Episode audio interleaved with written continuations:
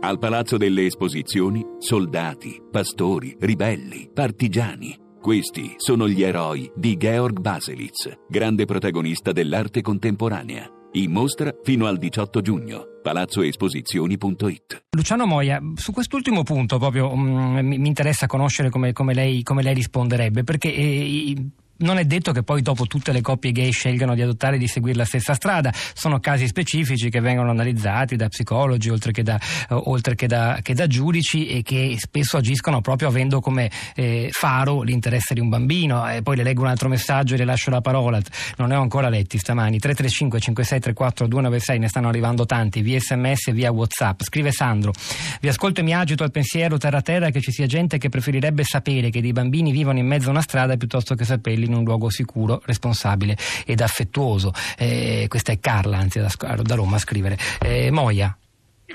Allora ci sono due ordini di problemi, stiamo, sì. perdoni, stiamo un po' confondendo i piani. Perché? Un, un conto è il piano emotivo. Allora se mi dite, ah, è meglio dare una, una casa a un bambino abbandonato, eh, ma non è questo il problema. Non è questo perché in Italia questo problema non esiste. In Italia di bambini italiani adottabili ce ne sono 300. E sa perché nessuno li vuole? Perché sono bambini problematici, con difficoltà di tipo psicofisico, oppure sono molto grandi, sono adolescenti di 15-16 anni e una famiglia eh, normale, una coppia normale, anche con genitori con una, alle spalle un'esperienza genitoriale lunga, non, mh, mm, difficilmente si può far carico di queste situazioni. Sul piano internazionale il problema sarà completamente diverso, perché a fronte di una disponibilità, tra mille virgolette, ecco, ci sono paesi che non intendono dare in adozione i loro bambini a genitori omosessuali. I problemi che sono nati col Congo, con la Russia, con i paesi dell'Est, che chiudono eh, a intermittenza la possibilità di adottare, nascono appunto da questo problema. Quindi stiamo facendo tutto un castello su un problema che è soltanto ideologico, perché gli omosessuali che potranno adottare in Italia saranno poche, poche unità, saranno quelli che vanno ad adottare all'estero, quindi con grandi possibilità economiche, quindi superando le coppie che magari attendono da anni attraverso una trafila lunghissima e costosa di poter arrivare all'adozione.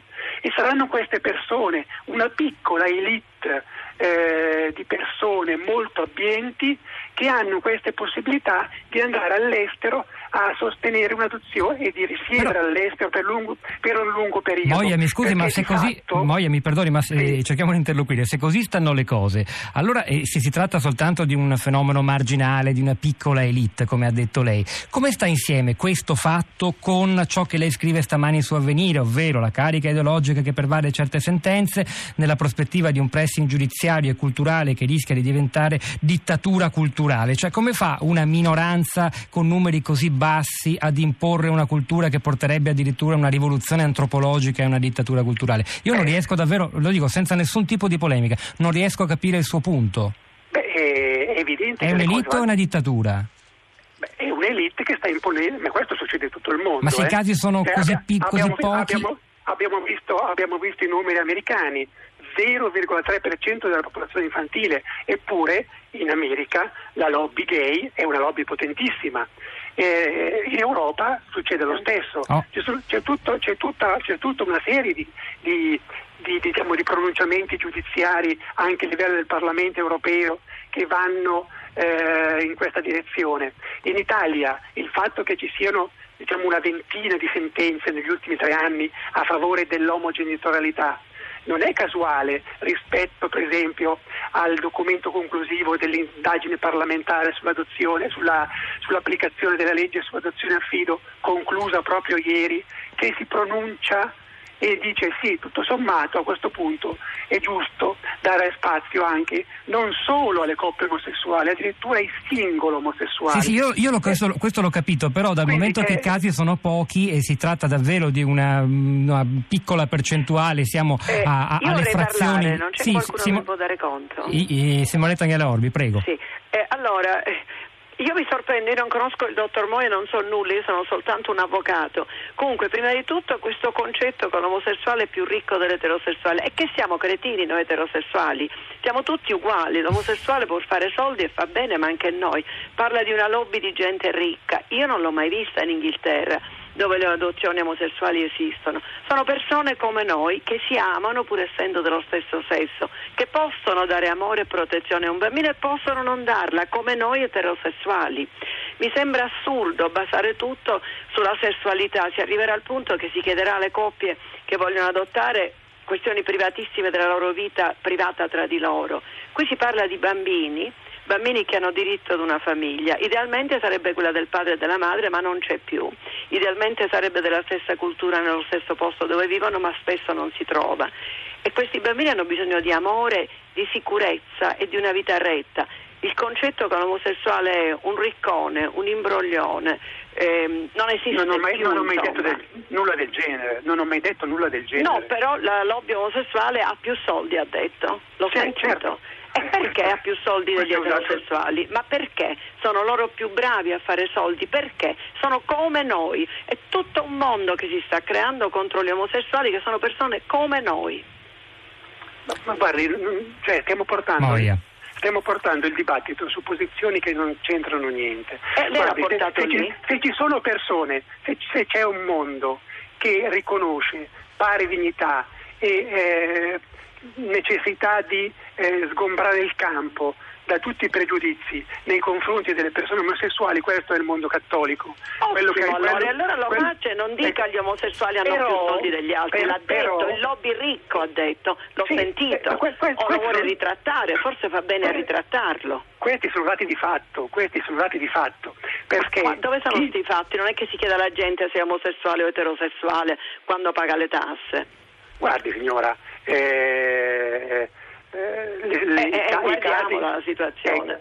i casi, i casi di persone che possono andare all'estero, possono stare lunghi periodi all'estero, possono adottare, possono, possono arrivare ad ottenere bambini come è successo nel caso di Trento, il caso precedente rispetto a questo. Ma lasciamo stare il caso di No, no, no, parliamo no, dei bambini. no. Io conosco gente povera che adotta e si leva il pane dalla bocca per andare all'estero.